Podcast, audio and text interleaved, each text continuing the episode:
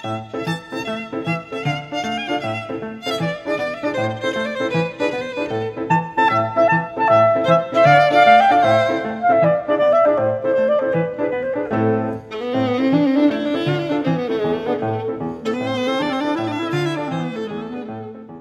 家好，欢迎收听本期维生素 E。本期是一期日常闲谈节目啊，我们的主题是一个加速的社会。为什么说这个事情啊？是因为我最近看了一本书，这本书我个人觉得写的非常的好，所以呢，我想把这本书也推荐给大家，可以大家一起来看一看。然后我后续的这期讲的内容呢，就是这本书的一个内容简介和这本书里都讲了什么，以及这本书到底影响了什么。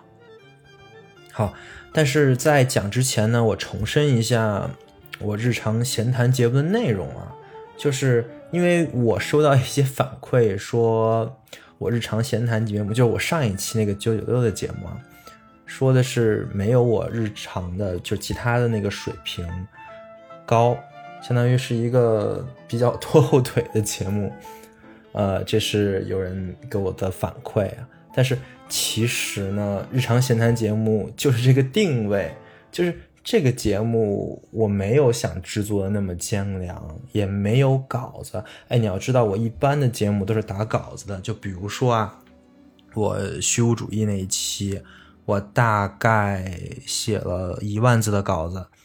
这一万字的稿子呢，我当然是挑着念的，然后有一些也是我即兴发挥的呀。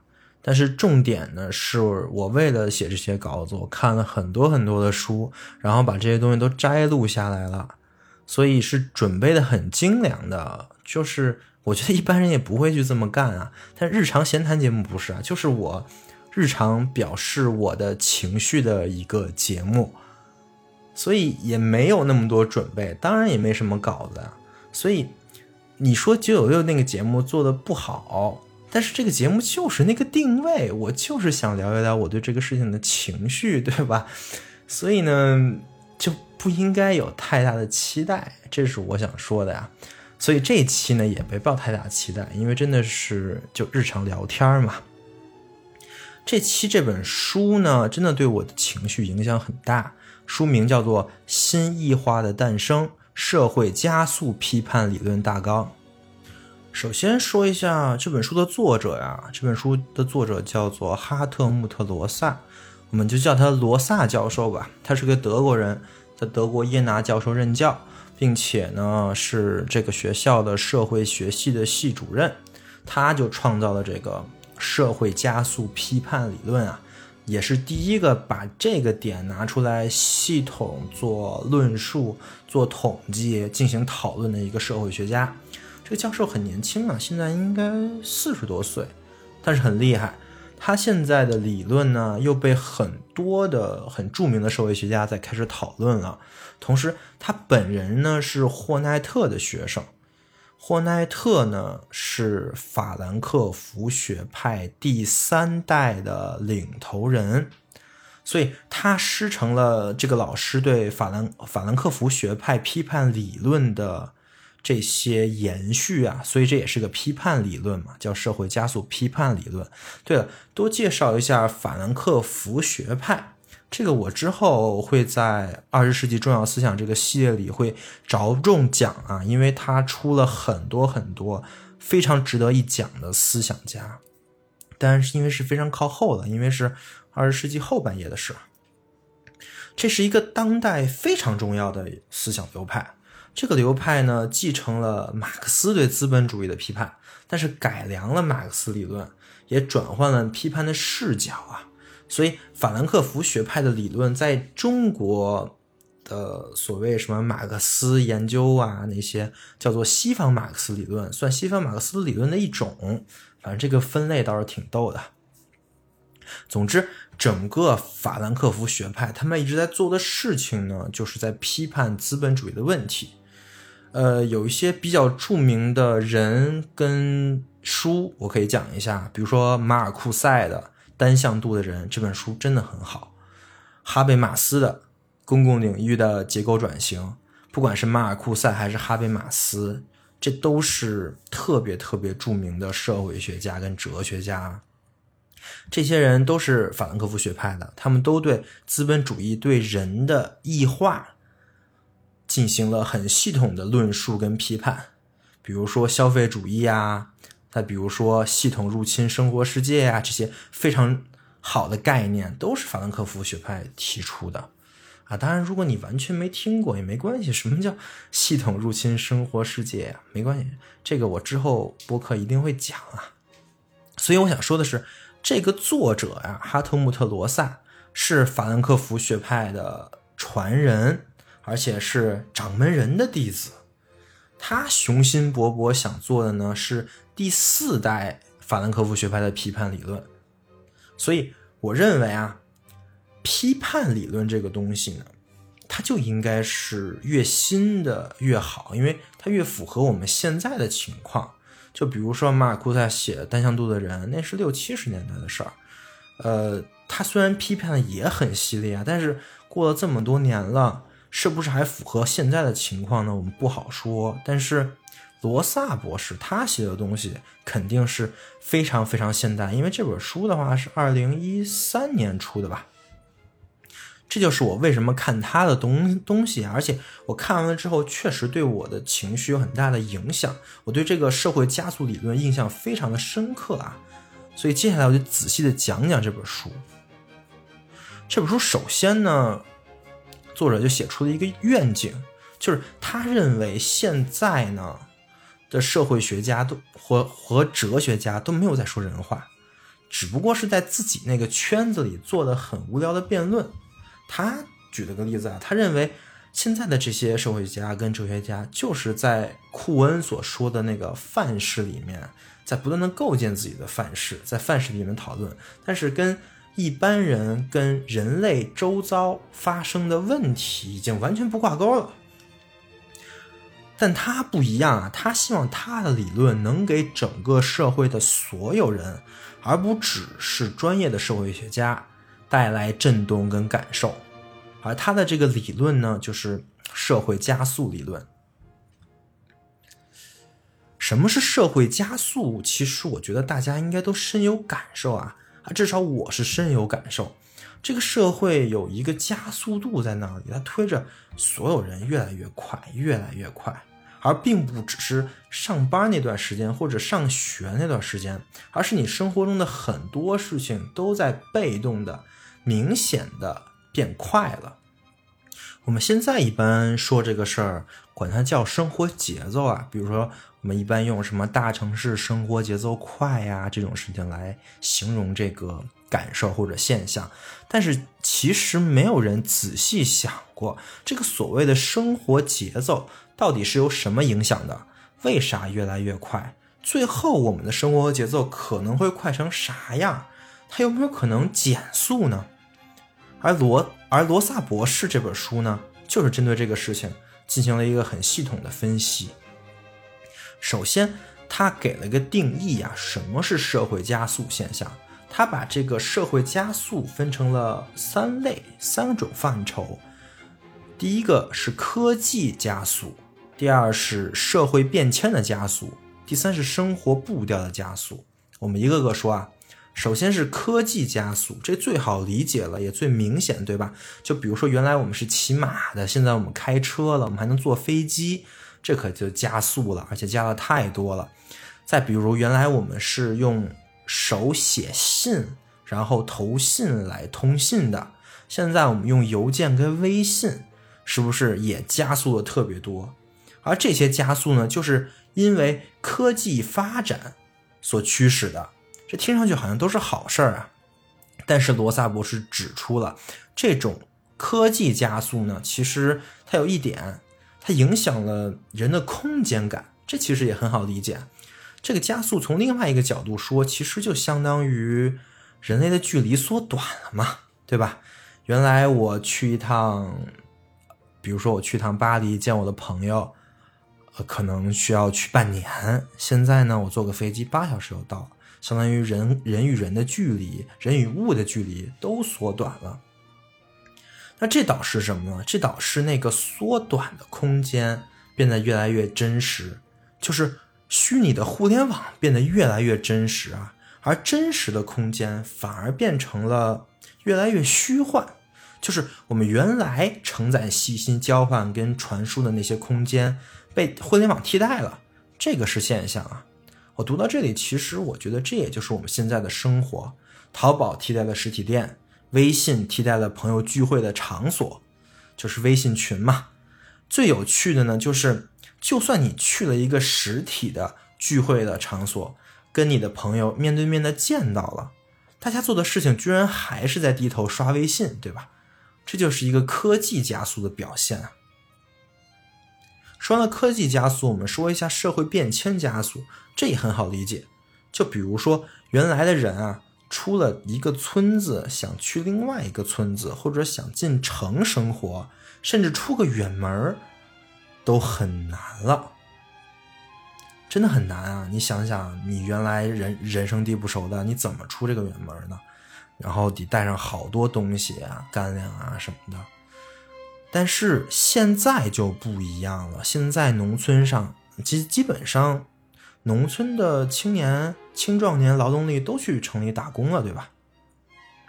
另外，我们的生活风格，所谓的时尚也变得越来越快。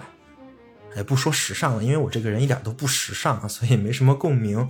我们就说一些网络流行语吧。热点事件可能最多就火一周，然后马上更热点的东西、更吸引眼球的东西就上来了，而且这迭代的越来越快。现在可能还能持续一周啊，未来能持续多少我就不知道了。因为我记得两年前一个事儿好像还能火好久，现在你看看，连抹茶冬这么大的事情，现在居然也都没什么人提了。你看这才过了多久啊？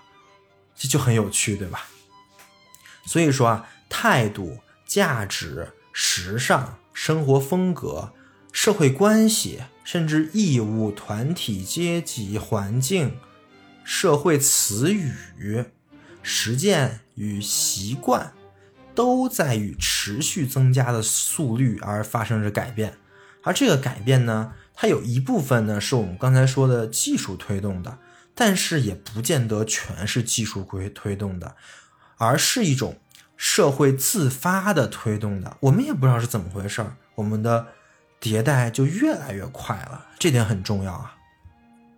这个加速让这个加速让我感受最深的就是，原来我们父母那一辈儿，在一个地方工作很多年，最后到退休，有很多工作呢都是一眼能望到头的那种，就是我进了这个单位，因为当时还是分配工作的嘛，我们进了这个单位，我就知道。我能在这里干一辈子，我可以在这里退休了，我可以在这里经营我的人际关系。但是现在我们这种工作还存在吗？我不知道啊。但是我知道的是，肯定是越来越少了。我们这社会一直在加速，那么你能保证十年后、二十年后你的这个职业就不会就还会存在吗？就还就不会消失吗？或者说你这个职业？真的能保证你的收入，让你安稳的在这个职业上退休吗？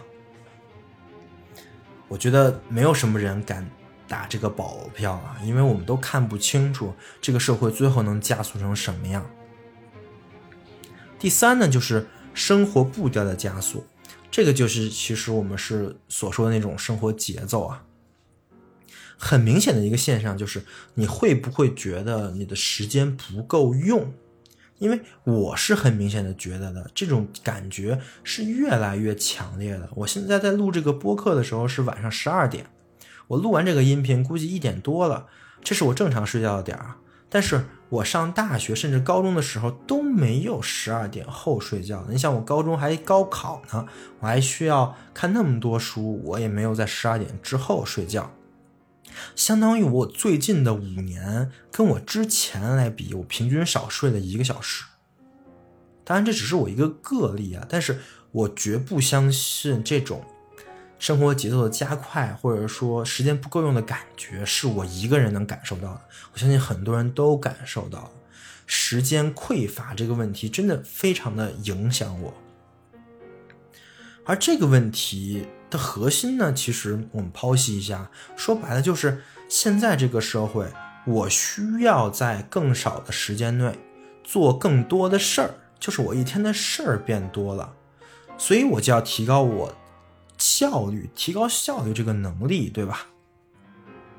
但是其实这个就有问题了，因为我们想一下，刚才我们说了三个社会加速的范畴，一个是科技加速，一个是社会变迁，一个是生活步调。但是你会发现好像有点矛盾，对吧？因为科技加速，就技术加速，理论上会是会导致生活步调的减速才对。就比如说，我写一封电子邮件，我肯定是比我手写一封邮件在技术是要快得多的。就比如说，我原来可能回十封邮件，我可能需要两个小时，那我写十封电子邮件呢，可能就需要一个小时就够了，而且他对方还能马上就能收到。那我岂不就空出了一个小时，对吧？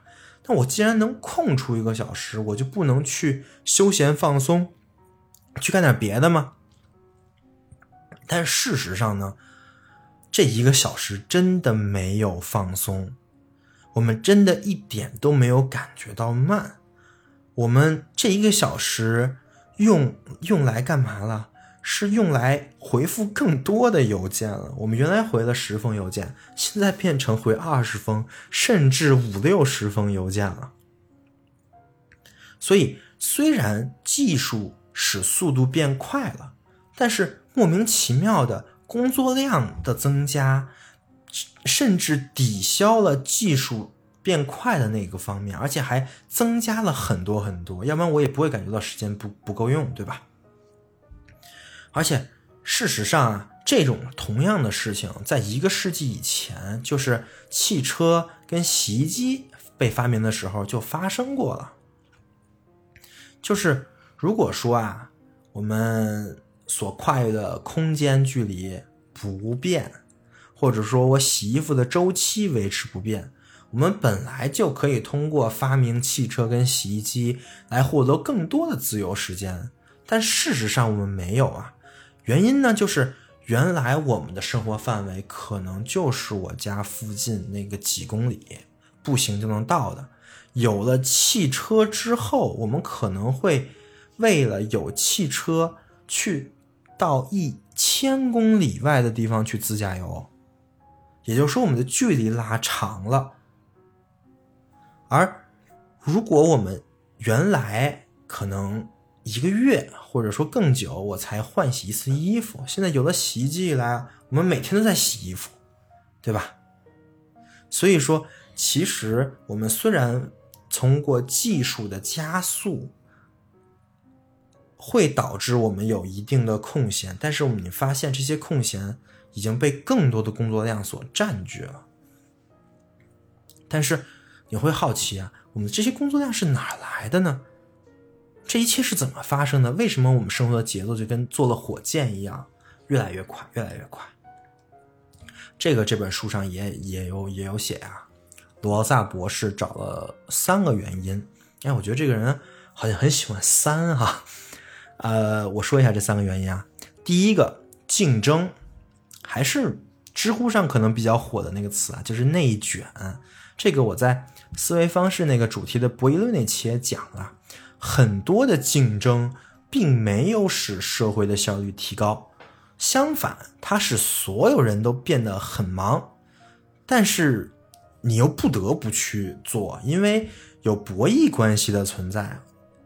人理一个理性人就一定会去选择达到纳什均衡的那个解法。具体的话，你可以去听那一期啊。反正，总之。呃，竞争是导致社会加速的一个很重要的原因。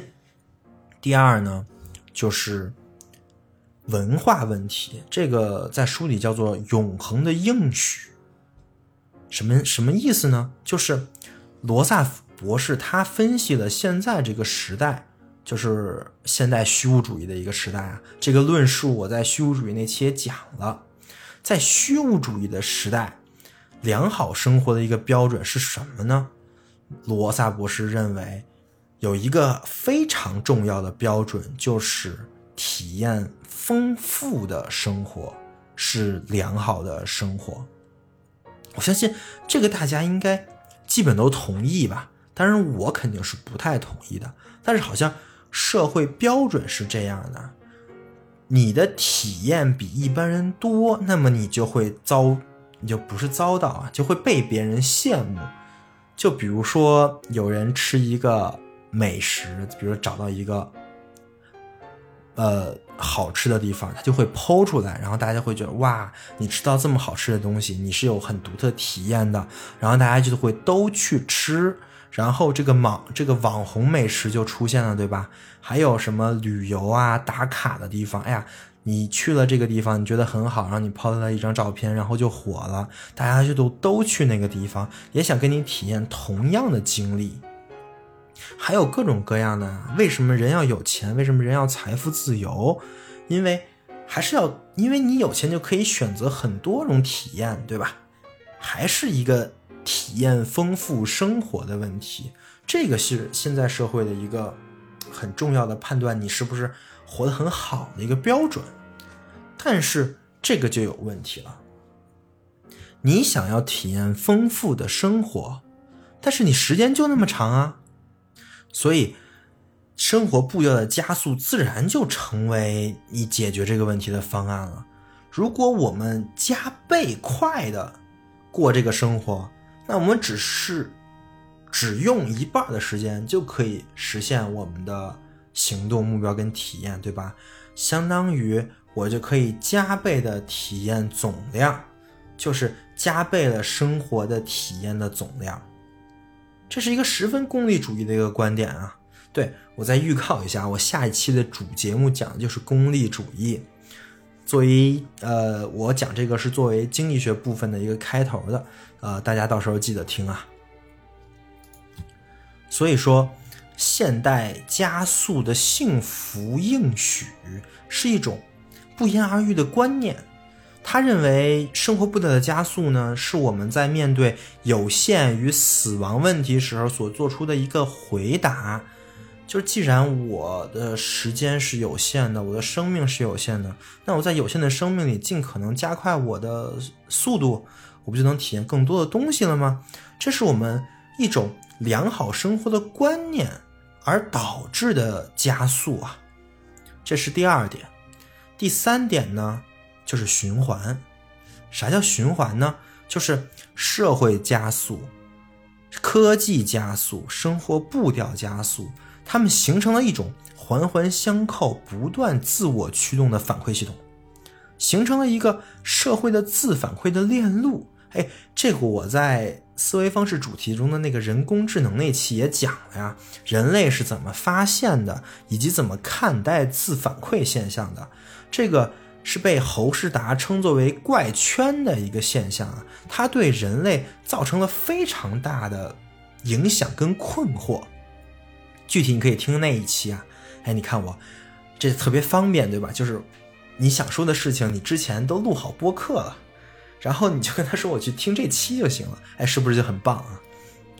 所以说这是一个循环啊，是个自我指涉的循环。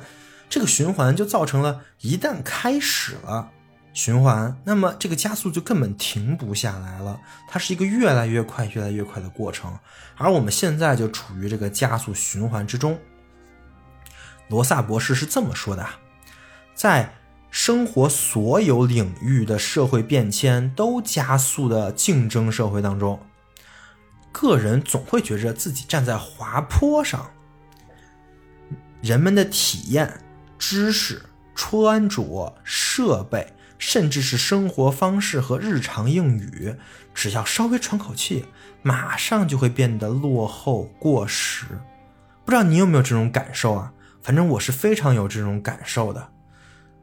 而且呢，这种感受就是有人拿这个做生意啊，就是得到和什么各种知识付费的那种 APP 课程给你贩卖的那种焦虑感。这也是我为什么讨厌这些知识付费 APP 的原因，就是他们助长了，而且还极大的加快了这个社会加速。它在这个社会加速的循环里起到了一个推推波助澜的作用。当然啊，我说的这个东西呢，可能绝大部分人都能感知到，但是还会有一些人会觉得你说的这么玄乎，我们一我们难道真的一直在加速吗？我怎么没感觉到呢？对这个问题，罗萨博士也回答了，就在这本书里啊，他说你没有感觉到，是因为这个社会还有几种减速的力量，说不定你就生活在这些减速带里面。他大概举了这么几个减速的力量，第一个呢是自然的极限，就是。这个社会上，因为你的生命、你的基因这个问题，有很多东西是不能加速的。我举个例子啊，就比如你怀孕了，你准备生孩子，然后你发现你的生活节奏马上就把就慢下来啊，因为这个急不了啊，怎么都得十个月。社会再怎么快，你生孩子也得十个月，对吧？当然啊，如果说技术加速到了。有什么黑科技可以一个月生孩子也不是梦的，这就有点可怕了。但这个里我待会儿也是要批判这个东西。这是这是一点是自然力量的极限，还有一点呢，就是这个社会上有很多减速绿洲，就是有不少地方啊，其实没什么加速的感受，比如很多小城市啊，比如说原来的昆明、大理。丽江那块儿啊，就是所谓民风淳朴的地方，看上去生活节奏就非常的慢。我之前呢在欧洲的一个小镇子里住，还不如镇中心啊，是镇旁边的一个山上。我在那儿住了大概两年，我就感受到了这种慢。就比如说晚上五点之后，除了酒吧就没地方开着了。再比如说，你想点个吃的，你点不了，你就只能点外卖。再比如说，日常的节假日啊，各个地方全都关门，就很有趣啊。就是你你也没什么其他事干，你就只能待着，自然就慢了。那这种地方感觉就很适合当代人去这儿待着，对吧？那不然呢，也不会有好多人想去什么去大理呀、去丽江啊这种事情。但是有个问题呀，就是这些地方、这些减速绿洲是很容易进入加速循环的，而且一旦进入了加速循环，就再也回不去了。就比如说现在的丽江。跟大理这些地方，你看千篇一律，全都是坑人的旅游景点。为什么它能赚钱啊？这也是原来哈贝马斯说那种系统入侵生活世界的一个表现啊。还有一点，就是第三点，就是会有一些刻意的减速行为，比如说我在法国的时候也经常能碰到的，就是。工人罢工啊，就突然就通知，哎呀，明天没火车了呀，因为罢工；后天没公交车了，也是因为罢工。但是在我们在我们国家，这种事情就别想了，对吧？还有呢，就是很多专家和学者对于现代社会的批判跟呼吁，这个罗萨博士称作为意识形态类的减速啊，这也算是一种刻意减速啊。就比如说，法兰克福学派批判资本主义的各位哲学家、社会学家，其实也是在为这个社会踩刹车，在减速，对吧？有这些减速手段，那么社会会不会因为这些减速手段就没什么问题，就不会一直加速呢？这个罗萨博士也说了，不可能，因为上面那几种减速的力量。要不就不堪一击，比如说那个减速绿洲，它一旦陷入加速循环，它就再也没法减速了。要不呢，就力量根本就达不到这个减速的标准。就比如说那些刻意的减速，你在中国非常能感受到这种感受啊，就是大家都是以 GDP、以奋斗为主题的，那么一旦有人说出什么什么什么什么。咱们应该怎么样？怎么样？怎么样啊？这种声音会很小，而且基本没有什么人在意，所以这个社会的加速度跟加速力量是远大于减速力量的。这个社会一定会不停、不停、不停的加速下去。我上期日常闲谈节目里也说了啊，九九六那个事儿，就是九九六那那那一期节目啊，九九六才可能是这个社会的之后的常态。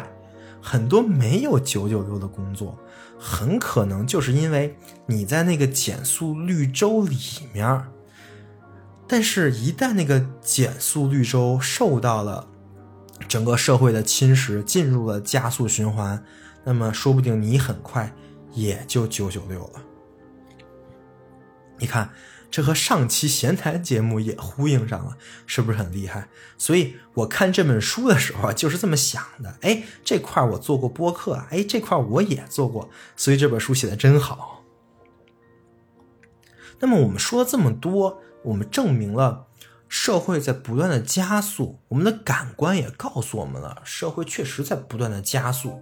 那么这个加速有什么问题呢？因为按照一个很正常的社会建构的标准嘛，就我们刚才也说了，多体验生活、过丰富的生活是良好生活的一个标志。所以我不断的加速、不断的体验生活，不是挺好的吗？这就是为啥这个社会加速理论是个批判理论啊！就是你首先说明这个社会它有这个现象。有这个社会加速的现象，然后你就需要说明了这个现象到底有什么问题，它能导致什么情况。而这个罗萨博士也在这本书里完完全全、明明白白的说明了，一句话概括就是：这种社会加速会引发严重的人的异化。具体什么是异化？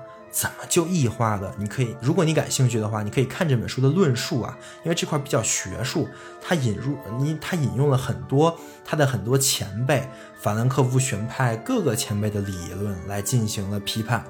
我就我在这里就不引述了。我在思维方式的最后一期也说了，为了应对这个复杂的世界呢，我们要多讲故事。那我们就多讲点故事跟例子来说明。这个社会加速对人的一个异化。首先呢，在一个加速的社会里啊，很多东西加速很快，但是我刚才说了啊，有很多东西是不能加速的，而这而还有很多东西一旦加速了，它就不是原来那个东西了，它就变味儿了。我举个例子啊，比如说能加速的东西，金融资金的流动是可以加速，对吧？我也可以。现在很多人，就包括不管是哪个国家，都想让资金尽快的赚起来，这样的话对你的 GDP 还是对大家的生活都有帮助，对吧？但是金融可以加速，消费就不能加速。我说的消费不是买买买那个动作，那个那个那个动作当然可以加速了，而是买了之后你还得用，对吧？这整个消费的过程你加速不了。就比如说，你买一本书非常容易，你亚马逊上、京东上一下单，呃，一下单你就买了，对吧？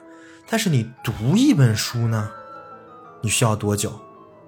再比如说，你买一个游戏也太容易了，比如 Steam 上随便买一个，呃，三秒钟就买完了。但是你玩一个游戏呢，我现在还没玩完《只狼》的第一章，《只狼》这个游戏怎么着不得花四十个小时玩啊？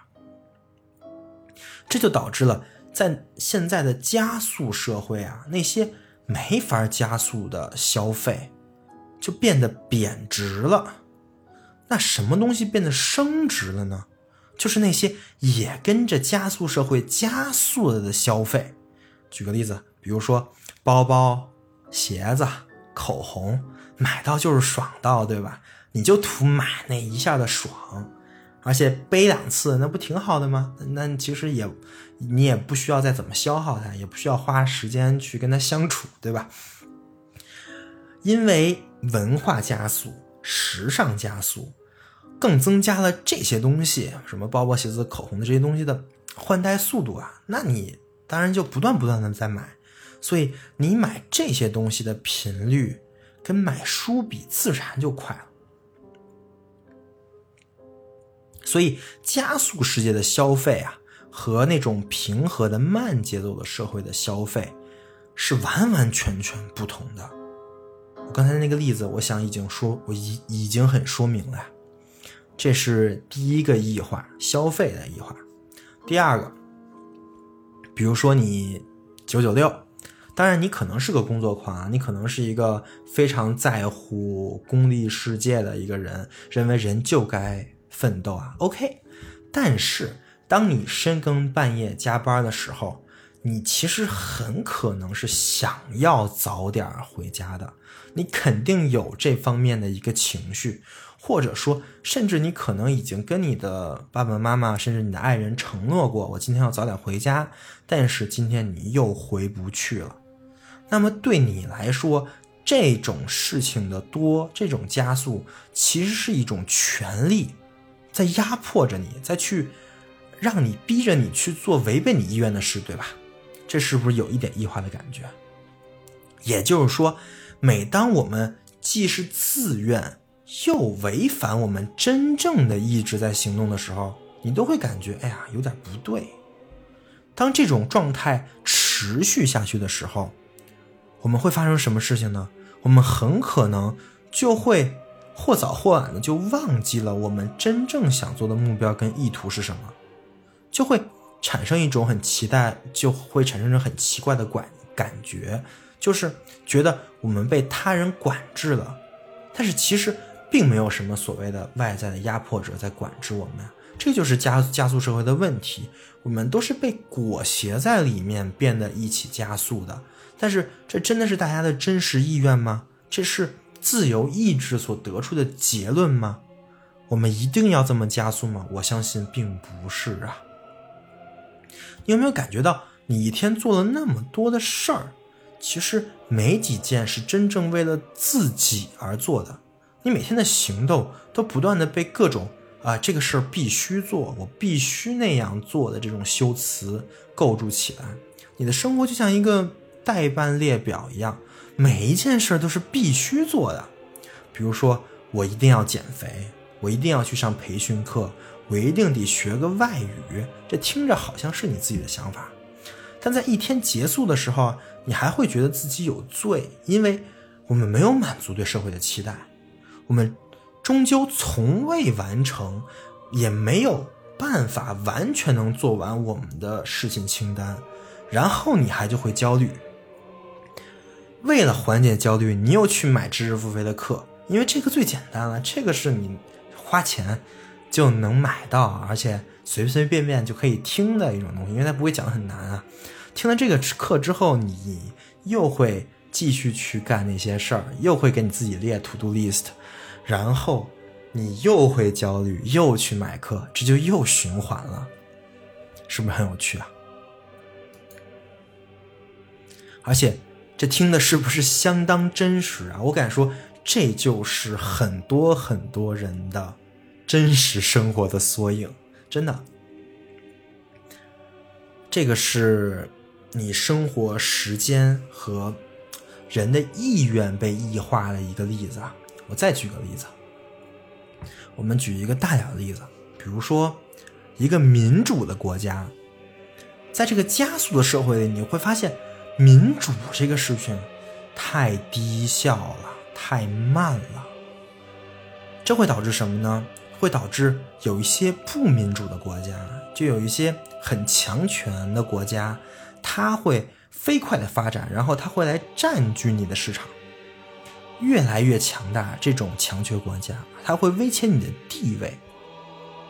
到这个时候，民主国家的群众可就着急了，那咋办呢？我们再这么下去，可能自己都会有危险了。那怎么办？我就赶紧选择一个政治强人，一个很偏激的一个人，来上台，来掌管这个所谓的民主国家，这样民粹主义就上台了。民粹主义者用自己集权的手段，来把民主的力量逐渐消减，把权力集中在自己手里，用这种方式来对抗那些不民主的国家。哎，你听这个事情是不是很耳熟啊？这个具体我就不多说了，因为这个其实就是我们现在这个社会此时此刻在上演的一个事儿。这个问题不在于民主啊，民主一点问题都没有，问题在于这个加速社会本身就造成了这么一个逻辑，就会使那些不民主的国家啊逐渐占据上风，而民主的国家不得不变得不民主。好，举完这三个例子了，我觉得你对这个加速社会会造成什么样的后果和结果？应该已经很明白了。那么，我为什么要说这个事情的这个目的，其实也就达到了。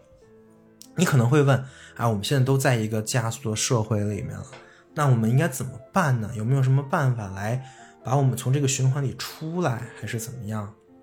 对吧？但是，我这个办法不是这期想讲的，也不是这本书里有的。我们这本书其实就是讲这个社会的问题的。我希望大家通过这期节目和这本书，可以对这个加速的社会有一些实感啊。最重要的点就是，在这个加速的社会里，有很多东西真的不是你的问题，是社会的问题。你可能觉得我这么说这个事情有点幼稚啊。因为我们现在受到的教育啊，还是什么，都会告诉你们，社会是没有错的，我们需要去适应这个社会，对吧？我们需要去在这个社会找到自己的生活。但是不是的，我们现在现代社会真的有很大的问题，而加速就是这个社会的一个问题表象之一，一定要相信这一点。很多东西。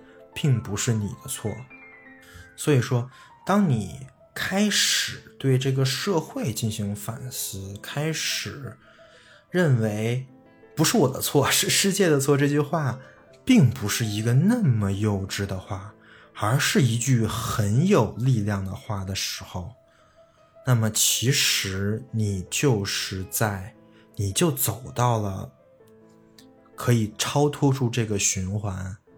去抵抗这个加速循环的第一步了。这个其实就是法兰克福学派的各位学者、各位伟大的哲学家们，以及罗萨博士，以及我想说明的事情。好的，这就是本期日常闲谈节目的主要内容。再说一遍，这个节目其实是希望能唤起我和各位。听众同学的情绪的，不知道你们听完了之后有没有这种情绪啊？如果有的话，也烦请告诉我；如果没有的话，我也也烦请告诉我，让我好好去在思考怎么才能唤起这种情绪，好吧？那就这样，我们下期再见。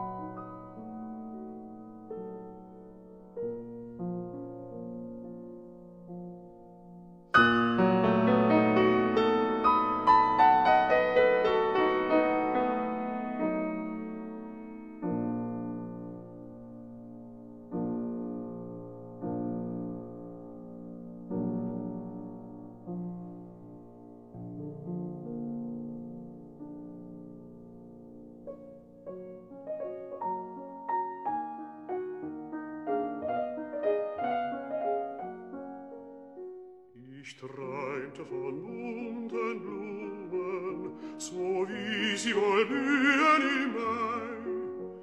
Ich träumte von grünen Wiesen, von lustigem Vogelgeschrei, von lustigem Vogelgeschrei.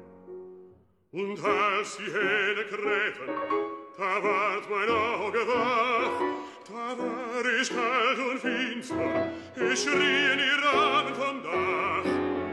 Da war ich kalt und finster, ich schrie in Iran vom Dach.